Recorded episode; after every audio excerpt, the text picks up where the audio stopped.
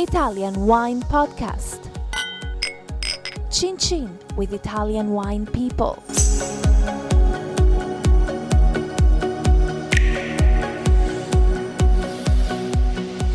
Hello, this is the Italian Wine Podcast with me, Arthur Waldin.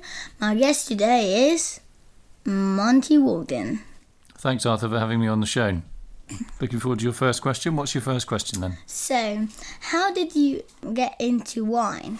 I was very bad at French at school, and my French teacher was actually a French lady, and she suggested I go to France for the summer to learn French, and I ended up on working on a vineyard in Bordeaux. It was about 1984, so I was about 16 or 17, and I loved it. I kept going back every summer, and I ended up making wine there for a, for a winery a few few years later. Okay, so why are you uh, into organics wines?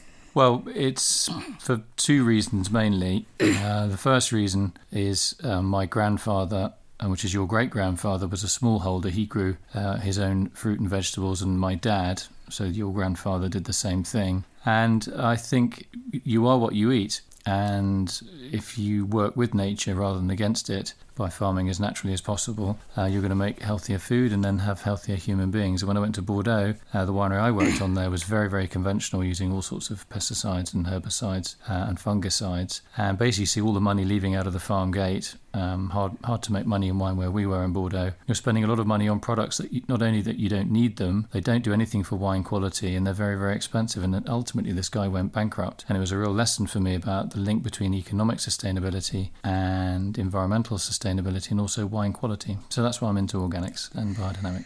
Do you prefer fizzy wine or not fizzy wine? Um, that's a good one. It's difficult. I think um, the choice of wine that you go for is linked to probably who you're with, your mood, um, and also what's available. I actually like lightly sparkling wines, which is something that Italy excels in, rather than fully sparkling wines like champagne.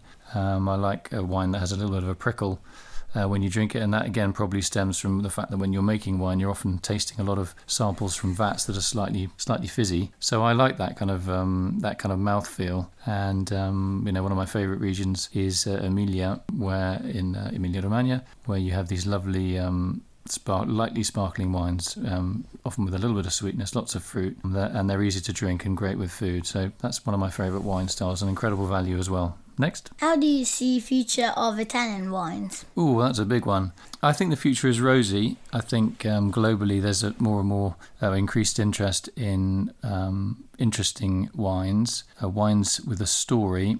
And Italy's wealth of native grape varieties gives it a really um, unique USP. I think also organics is very strong in Italy, um, along with France and Spain. France, Spain, Italy, and Austria. They've all got more than 10% of their vineyard organic uh, or biodynamics. That shows that they're working with nature rather than against it. So that again puts Italy, in a in a very good um, place. I think the elephant in the room obviously is climate change, and um, we're going to see a lot of changing in changes in the way that people farm uh, because we get sudden downpours and then really long periods of, of extreme heat, and that's really difficult for vines, even though they're very robust plants. So you need to create um, a, a vineyard environment that is conducive to vines producing top quality wine in an uncertain climatic situation. So that just means you have to have vines with very strong roots, uh, deeper roots, and you get that by using, using things like cover crops or compost, um, which is kind of like living fertility rather than conventional fertility, which is salt, which is um, conventional fertilizers. And obviously, if you're on a hot beach, uh, the last thing you want to do is it's been given a glass of salt. What you want is something that's uh, soft and has a bit of liquid in it, um, which is what compost does have, and it allows the soil to breathe and it retains water when it does rain. So you're going to see much more organics, I think, in the future, uh, partly as a result of, of climate change and also consumer pressure. Okay, so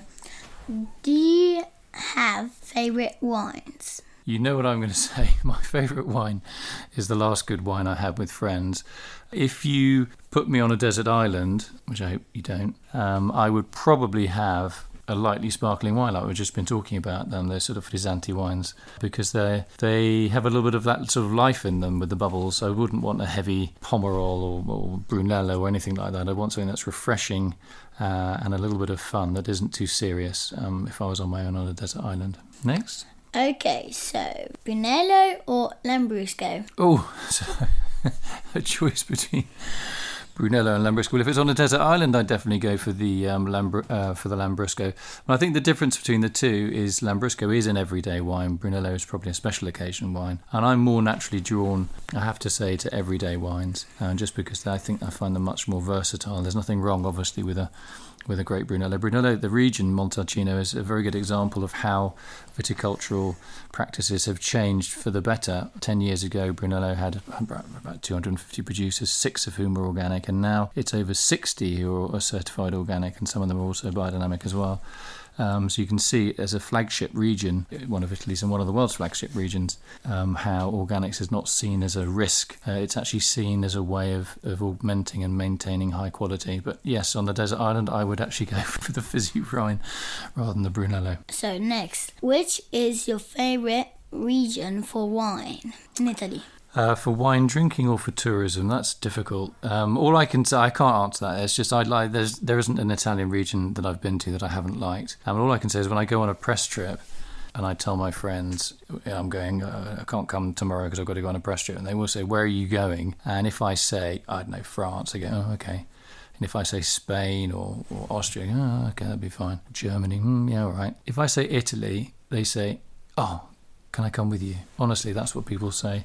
It's just got that sort of magic about it. It's it's um, you know the beauty of Italy, the frustrations of Italy, contradictions, the craziness, the the unexpected, but also the fact that this is a place where if you don't love life, you're just not going to survive. It's it's a place where really people live life to the full in every sense of the word, and it's got a sort of real atmosphere to it that I find I initially found quite challenging actually, but now I find I've really got used to it, and um, I'm ready for ready for the unexpected, which is a little bit what Italy's about, and that just um, it just makes life more interesting. Okay. Well, arrived at one of my almost last questions. One of your one of your last questions. Okay, yeah, Yeah. it's been a pretty hectic interview so so far. You've done really oh, well. I can think something else. So, which was your longest book of volcanic wines? What was my longest? What? Longest book. Uh, the longest book that I've written. Yeah. Um, a lot, a lot of people say all my books are long because they probably send people to sleep. I can't. I don't know what my longest book was. Probably, oh, it's a book on biodynamics. Probably explaining, you know, lunar cycles and etheric formative forces and compost and cow horns and, and things like that. Um, yeah, probably I don't know three or four hundred pages, which is probably a lot more than you do at school. Actually, my little lad, isn't it? You they don't work you very hard at school. No, they do. Ooh, don't know about that. do. I don't know about that. Okay, are we done? Almost my last questions. Then. So my last question could be so which was your longest broadcast? my longest podcast. Podcast, yeah. Mm, do you know? I don't know. I'll have to ask Julia Bruner, my, my wonderful producer. She'll know. I honestly don't know what our longest uh, podcast was. I know they don't. We don't have a set time for them. If somebody wants to talk, we let them talk. It's not like we um, get people in the door and out of the door. Um, I honestly can't remember. Oh, that's a good question. You've caught me on the hop there. I'm afraid. Okay, so we finished from me, Arthur, with my dad, Monty. Thanks, Arth. Okay, bye. You're a natural. It's been uh, great um, getting your questions, and let's hope this all makes sense when it's broadcast. Bye. Thanks, darling. Bye. Follow Italian Wine Podcast on Facebook and Instagram.